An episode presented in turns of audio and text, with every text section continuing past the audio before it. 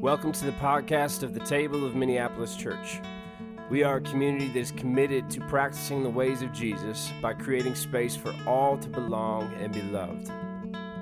Our hope is that in this podcast, in the message that you will hear, that you'll be reminded again of the eternal truth that no matter who you are or what you've done, who you love or what you've lost, the places that you've gone or the places that you've stayed, there will always be a seat here for you at the table. For you're a child of God, and beloved, you belong. Enjoy this week's message. We are honored to have Micah with him with us. He is from Awaken West 7th. He's the pastor there. Would you give him a round of applause, please? Thank you. Hey everybody, how's it going? I'm just trying to be Matt Moberg here. I'm running, I'm doing the same a couple weeks ago, we had Matt come and speak at Awaken, and I was like, holy, I, I move a lot. Uh, and I don't tend to sit still. People always say, Do you want a stool? And I'm like, Yeah, I'll try that. And it never pans out. But he was another level, a whole nother level.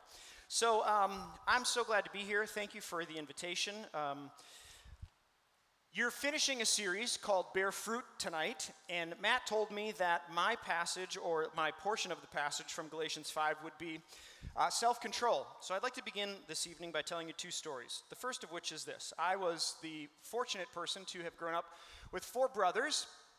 And so I have five uh, boys that grew up in my home. So there was never any shortage of reasons to absolutely kill each other. Uh, we fought over everything. We fought over baseball cards, Halloween candy. Uh, I stole my brother's clothes all the time, which he was very upset about. Uh, we played all kinds of backyard games, things we made up, things that were, you know, things you might know as, oh man, this is going to be tricky.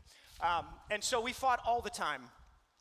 And uh, I was a little bit of a, a freak uh, in terms of, there was a, a, phrase that they, they would, when I was about to lose it, um, as a young boy, my brothers would gather around me and they would all kind of lean in, not too close because they knew if they got too close they might get injured, but they would begin to chant. And the chant that they would they would use against me was spaz, spaz, spaz, spaz. So like it would just sort of grow and grow, and, and of course I would flip my lid, and for all kinds of reasons, uh, we would throw things at each other. My brother once threw a pencil sharpener at me, like not the kind you put in your backpack, but the ones you mount on a desktop.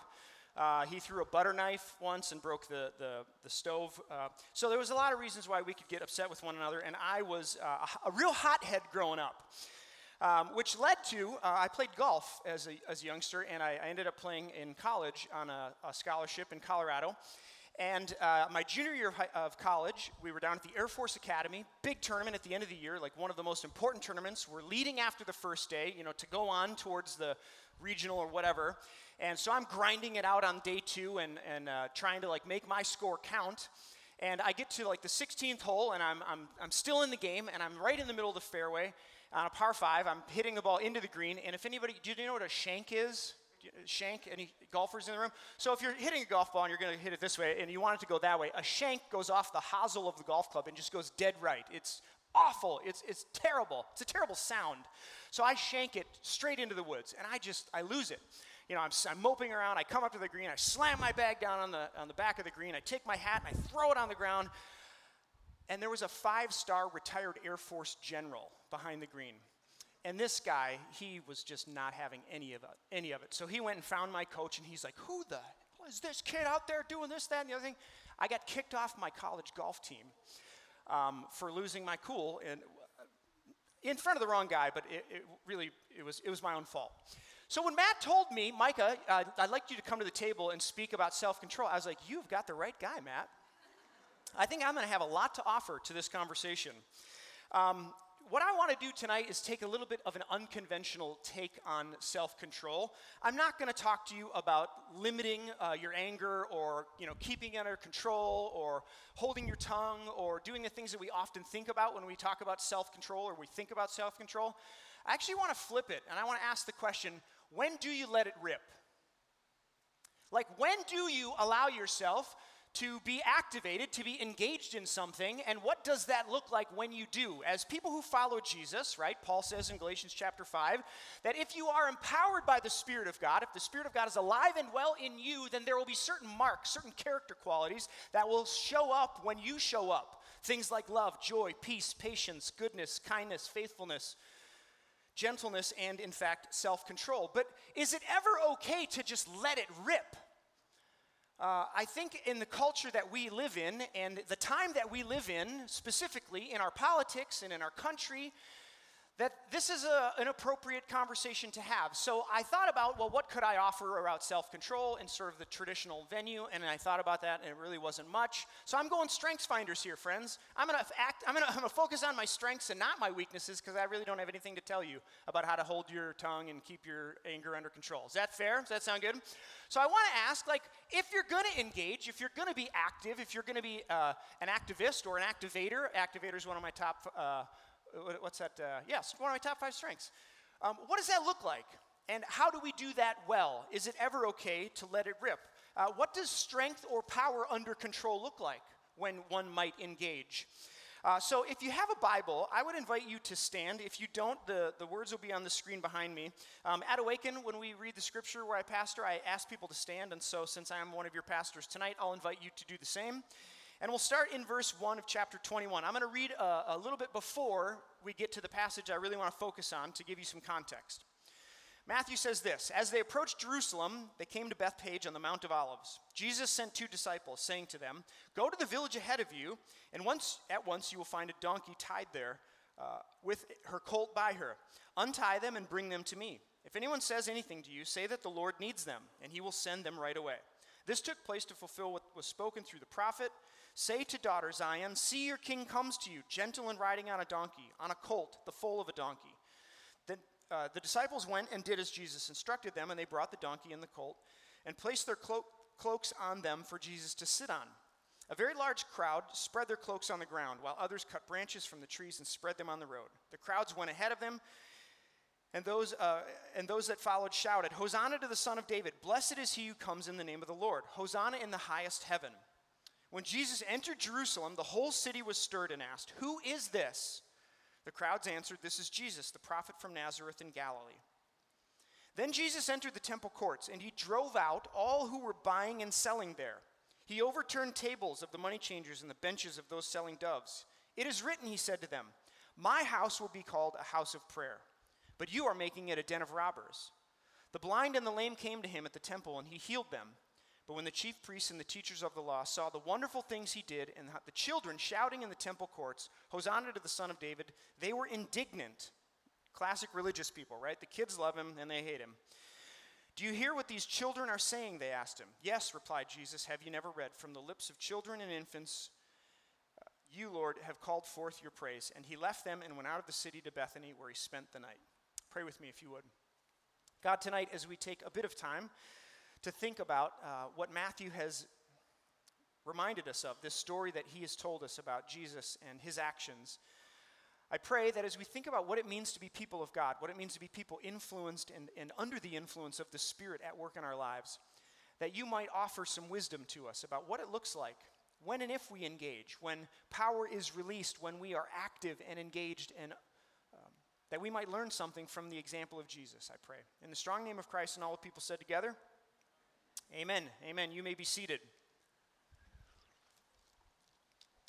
So, just a little bit of background before verses 13 and 14, in my opinion, unlock the door to the question that I'm asking tonight. What does it look like for Jesus, or what can we learn from Jesus when he lets it rip, when he really goes all in and he's active and engaged? Can we learn anything from him? A little bit of background. This story shows up in all three of the gospel, uh, the synoptic gospels, Matthew, Mark, and Luke. John's often out there doing his own thing. And so in Matthew, Mark, and Luke, this story shows up. They all tell it a little bit differently, though. Um, Luke adds a little detail about Jesus weeping over Jerusalem and wishing that they had understood what would bring them peace. He doesn't talk about the fig tree, which comes right after this in Matthew. Um, Mark puts it in a sandwich. He does the fig tree and then the temple and then the fig tree, but Matthew tells it in a linear fashion. He has Jesus coming into the city, and then Jesus coming into the temple, and then this event with the, the, the, the throwing the, tables and the money changers, and then the fig tree. Um, and for Matthew, he has Jesus like, uh, if you can imagine um, a cinnamon roll. Did anyone ever like Cinnabon when they used to have those at the malls? Yeah. Uh, it, it, it's a bit like that. Jesus is doing this around Jerusalem all through Matthew's gospel. He only goes to Jerusalem once, and Matthew has the whole thing kind of leading up to this moment that we just read right here. It's a showdown between Jesus and the people in the temple, the religious leaders, and those who represent it. And this is what, we, this is what happens. Uh, the temple, if you are unfamiliar, in the story of the Bible and in Israel's history in Jerusalem, the temple is the pinnacle, it's the epicenter. Uh, uh, it is the Statue of Liberty to the American project, right? It is a symbol, it is an icon. It's not only a geographic location, but it is emblematic of everything that represents the people of Israel, what it means to worship God and Yahweh, right? This is where all. Uh, all the worship happens. They have to go to the temple. In this case, they're in Passover, so it's the highest holiday of the whole year. Scholars would say that in Israel, in Jerusalem, like 30,000 people would have lived there, but in Passover, 180,000 people would have come to the city. So you can imagine this like everyone coming to the place that represents who we are and what we're about. So Matthew has Jesus and his sights set on the temple and those who represent it, and this is the situation that we find ourselves in.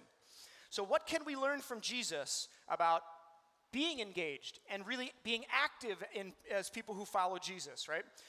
So Jesus has entered the city, he's on a donkey.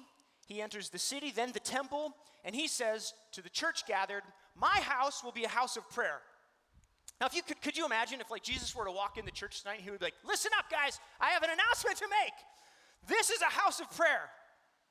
You'd all be like, Thank you. We knew that already, right? Like, not anything new, no new information. But it's actually what Jesus doesn't say that's fascinating. There's a term called metalepsis in the Bible. Does anybody know what metalepsis is? I can't see you, but if you were to raise your hand, I'd be very impressed. Metalepsis is a uh, it's this, this idea where uh, a writer or an author, the biblical writers do it uh, all the time, where they'll start a story or a phrase and they won't finish it because they think every, they know everybody knows what they're talking about. For example, in one of the Gospels, it says that Jesus passes through the crowd and then the story ends. They want to kill him. Jesus passes through the crowd. And the, the gospel writer, I think it's Mark, he doesn't finish the story because he knows that you know, as a good Jew, that this is a new Exodus. This is a new Moses doing a new thing, and he's passing through the people just like Moses did in the Red Sea. Metalepsis, right? If I were to say to you, um, tomorrow I got to get the worm. Does anybody know what I'm saying? I got to get up early, right? Because the early bird gets the worm. That's called metalepsis. Mark or, or Matthew in this gospel does this with what Jesus says. He says, My house will be a house of prayer, but it's what Jesus leaves out, or Matthew leaves out, that's so fascinating. And it comes from the book of Isaiah. So, the first thing I want to offer uh, in terms of what we can learn from Jesus, let's read from Isaiah chapter 56. The prophet says this This is what the Lord says maintain justice and do what is right. For my salvation is close at hand, right? What happens when salvation comes? This is what, is what he's saying. My righteousness will soon be revealed. Blessed is the one who does this, the person who holds it fast, who keeps the Sabbath without desecrating it, keeps their hands from doing any evil. Let no foreigner who is bound to the Lord say, The Lord will surely exclude me from his people. And let no eunuch complain, I'm only a dry tree. No, for this is what the Lord says To the eunuchs who keep my Sabbath, who choose what pleases, who hold fast, I will give within my temple and, the, and the, in its walls a memorial and a name better than sons and daughters. I will give them an everlasting name that will endure forever. For the foreigners who bind themselves to the Lord and minister, who love the name of the Lord, to be his servants, who keep the Sabbath, who hold fast, these I will bring to my holy mountain and give them joy in my house of prayer. And this is where Jesus quotes Their burnt offerings and sacrifices will be accepted on my altar, for my house will be called the house of prayer. For the religious, the elite, the ones who are holy, the Israelite, the Jew. No, for all nations. What has Jesus said by quoting from Isaiah chapter 56? He's saying, I know what the temple is intended to be. It's a, it's a house not just for the religious, not just for the elite, not just for the holy, the people who have it all together, who have their ducks in a row. No, for anyone at all. Anyone who calls on the name of the Lord, including holy buckets, the sexual minority and the ethnic minority. Not just the religious, not just the elite, not just the holy. When, when salvation, oh my gosh, the prophet Isaiah in verse 1, he says, When the salvation of the Lord is close at hand. Does anybody know in Hebrew what the word salvation is? it's Yeshua. You can't make this up. The prophet's like, when Yeshua is close at hand, here's what happens. The temple, which was intended to be a blessing for all, when salvation happens, when Jesus comes, when the Spirit of God is present, this thing, which was supposed to be a blessing for all, which has become a very small door and a very small table, and so Jesus lets it rip. When Jesus goes all in, when he's active, when he's engaged, when the Spirit of the Lord is inviting him to sort of walk it out, we find that Jesus is, when he does it, it's for someone other than himself, and the table always gets bigger. So, if I, if I would say one thing tonight as we begin, what happens when Jesus goes all in? When Jesus lets the Spirit, this active in, uh, engagement, it, it always looks like serving someone else. And when he does it, the table gets bigger, not smaller. Jesus goes on and he says, not just my house is a house of prayer for all nations, meaning the table gets bigger, not smaller. It's an invitation for any and all. But then he says, you, but you, you've made it into a den of robbers, or if you have the King James, a, a, a, a brigand's lair. I love that. Who says brigand anymore besides like Johnny Depp? Uh, you've made it into a den of robbers. So you have Jesus entering the city, then the temple.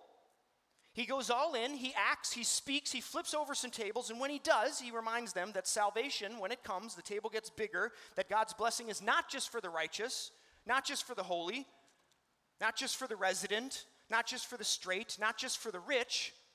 And then he says, But you are making it a den of robbers. The image that Jesus uses when he says, My house is a house of prayer, is from the book of Isaiah. And if you're a good biblical scholar, which you all are, I, can t- I know that, you will think, well, maybe the second thing he says is also from one of the prophets in the Old Testament, and you would be spot on. It's from Jeremiah chapter 7. We'll pick it up in verse 9. He says this Will you steal? This is the prophet, and he's got a few things to say to the people of God. Right? He's got a, he's got a chip on his shoulder. He's offering a, a critique to the people, and this is what he says Will you steal and murder, commit adultery and perjury, burn incense to Baal, and follow other gods you have not known, and then come and stand before me in this house which bears my name? And say, We are safe, safe to do all these detestable things, has this house which bears my name become a den of robbers to you? But I have been watching, declares the Lord. I love that. It's like a mom, you know, they're just always watching. In Jesus' time, there were all kinds of people who thought God was on their side. I'm so glad we don't have any parallels to that. People who think God is on their side because of how they vote, or because of how they interpret said passage, or because of how their tradition did this or that. In Jesus' time, it wasn't any different. Israel was waiting for a Messiah, this long waited person who might come and restore and save and bring Israel back to its glory days, of which the temple was a symbol. And the debate was how it would happen and what it would look like when the king came and the kingdom happened and that rule and reign was real and present.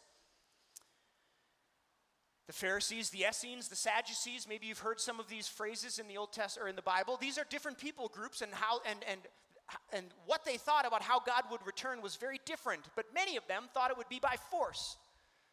That God would come, and when God would come, it would look a bit more like a revolutionary, where God would, by power and by force, uh, drive out at that point the Romans through domination, through military strength, through economic superiority, where Israel would be once again reinstated to its place in the world. But Matthew is telling a different story about Jesus. It's not one of domination and superiority. It's not one about economic prowess. It's not one about power over military or any of those sorts of things, but rather an upside down kingdom where the economy, where the currency is sacrificial love for even your enemy. So, first, Jesus' power is used for someone other than himself. Secondly, I would say that when Jesus goes all in and uses his voice and his actions and his power, it is in, often in opposition to violence, domination, and power over. So, people of God, alive in the Spirit, Spirit being present in you, when we engage, if we engage, when we activate, when we're front facing, feet on the ground, shoulders square, we can take a cue from Jesus and recognize that it, it, it's, in, it's in the right spirit, it's in the right tone, in the right key when it's serving someone other than ourselves. and when it's opposing violence and domination and power over. This place was supposed to be a house of prayer for all nations where the table gets bigger, not smaller. And it's not about power over and being a brigand or a revolutionary, but rather about power under, even loving your enemies. Lastly, I'll say this, and Matthew includes this tiny little detail in verse 14 that none of the other gospel writers include, and it's about the blind and the lame. Verse 14 says, The blind and the lame came to him at the temple, and he healed them. Why is Matthew the only one to include this detail? Well, Matthew's writing to Jews. And a good Jew would know the story of the temple and the story of Jerusalem and the story of Israel and how it came to be. He's metalepsising 2 Samuel chapter 5. Uh, this is the story about the city of Jerusalem and the temple. If you didn't know, there were two kingdoms in Israel, the north and the south. And David, being the good, hallelujah, brother or sister, I can't tell brother. There we go. Um, David, being the brilliant military leader that he was, decides let's not find a city to call the capital that one of our two kingdoms occupies currently. Let's find a new one where no one can claim it. So they find this beautiful outcropping up on top of a hill that has an artesian water sprout, spring flowing into it. He's like, we'll take that city. And this is what we get in 2 Samuel chapter 5. The king and his men marched to Jerusalem to attack the Jebusites who lived there.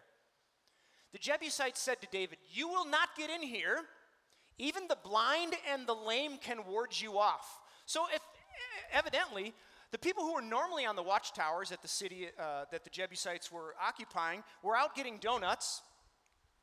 And uh, all they had to, to, occupy the towers were the blind and the lame. And as a, a sort of critique or a, a, an egging on of David, they said, We're going to put our blind and our lame up on the towers to defend the city against you. That's how much we think of you.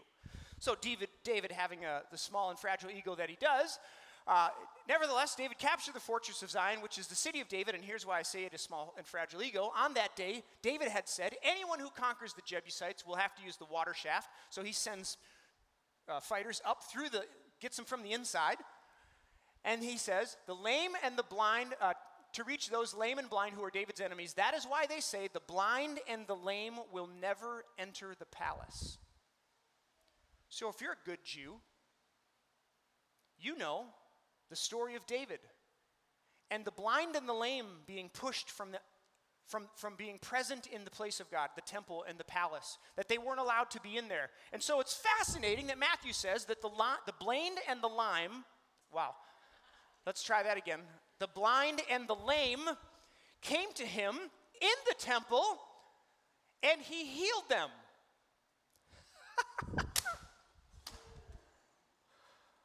What kind of kingdom, what kind of Jesus are we talking about here? It's the kind of Jesus who says, when this rule and this reign, when the kingdom of God, when the Spirit of God is present, this is what it will look like. We'll engage and we'll be active in service of others, not ourselves first. And when we do, it will always be to, op- to oppose violence and oppression and power over so much so that the people who have been excluded for all these years not only are invited to the temple, to the very center, to the very heart and soul of what it means to be the people of God, but Jesus, Matthew says, goes out of his way to heal them and welcome them. To the people of the table, I would offer you this tonight. What does it look like to be empowered by, to live in the flow of, the Spirit of God, the resurrected Jesus, alive and, and, and well in this community and in your lives. There will be certain things, certain, certain character qualities love, joy, peace, patience, yes, self control, yes, sure. And also, I would add to that, if I may, I have my own book in the Bible justice, action. And so, if and when you may be sitting here tonight and you're like, that's not me. Well, hopefully now you'll at least have something to tell your husband or your wife when they decide to be active, when they decide to engage, or your friend or your roommate. What does it look like when we stand face, feet planted, shoulders square, and we speak a word of exhortation to the world around us? When we engage in the power of the Spirit, in the flow of the Spirit, I would suggest that it will, it will look at least like this where it will always be in the service of others before self where it will stand in opposition to things that are violent and that keep people oppressed and down. And to confirm that, I think Jesus says, even the lame and the blind get welcome to the temple and they get healed. So, my friends, do you want to follow this Jesus? Do you want this spirit alive and well in you? And that's the, that's the invitation every time you gather, right? To what degree will you say yes to that? To what degree will you allow that to inform how you show up in the world? And so I offer it to you again tonight. In the world that we live in, as people of God, as the people who follow the resurrected Christ, I think there are times, and there will be times, where we need to stand with feet on the ground, shoulders square. To say, this is not the way of Jesus. The way of Jesus looks like this it's always in service of others, it stands against violence, and everybody gets a seat at the table. Is that what you want? Is that the Jesus you follow? Pray with me if you, if you will. God, tonight, as we consider what it means to follow this resurrected Jesus, whose spirit is alive and at work in the world, whom Paul says, when it's alive and at work in us, certain things happen. We become certain kinds of people people of love and joy and peace and patience and kindness and gentleness and self control and, and even power under control, active and engaged in the world. And so I pray for my friends here tonight that you might speak a word to them, offering a word of encouragement or a word of exhortation. Holy Spirit, we trust you. We believe that you're good, that you are the Spirit of truth, and that you lead us to light and love and hope and forgiveness and mercy and grace, all the things that Jesus was about. So maybe in the next few moments of silence, would you invite the Holy Spirit to speak a word to you, whatever it might be for you tonight?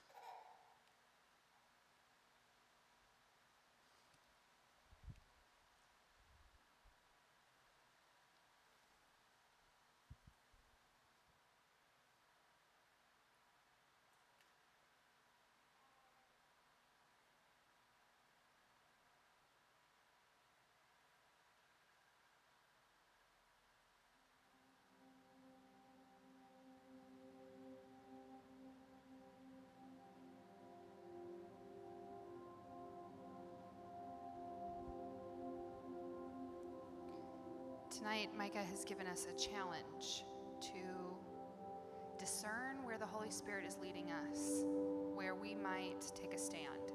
And I'd like to use this next moment here in our service to further that invitation because um, we're about to take communion together. And just as Micah stated over and over again tonight, this, this is a table of revolution because it is a big table,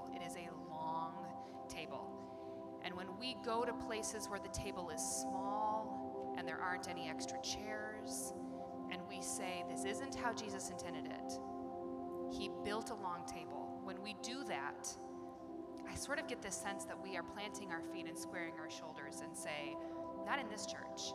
In this church, it's a long table. In this church, all are welcome. In this church, you have a place here because you are a beloved child of God, like we say every week. We do that in this in this part of our service. We do it every week because we want to remind ourselves as much as the person sitting next to us that this is for you. So we remember on the night when Jesus was betrayed, he was eating dinner with his friends, and he said that this is my body broken for you. Eat this and remember me. And then he took the cup and he poured wine into it, and he said, This is my blood. It's the new covenant because I'm doing a new thing. I'm making the table longer, and you get to be part of it with me. Whenever you eat the bread and drink from the cup, remember me until I come again. And the way that we do that here at the table is we're going to have two lines. We've got gluten free elements here on the left and regular elements on the right. And we would invite you during the, the next couple of songs to come when you're ready come to this table of reconciliation, this table of revolution, this table where all are welcome, and hear those words that this is the body of Christ broken for you and the blood of Christ shed for you. Would you stand with me as we say the prayer that Jesus taught us, together saying, Our God, who art in heaven, hallowed be thy name. Thy kingdom come, thy will be done, on earth as it is in heaven. Give us this day our daily bread, and forgive us our debts, as we forgive our debtors. Lead us not into temptation, but deliver us from evil. For thine is the kingdom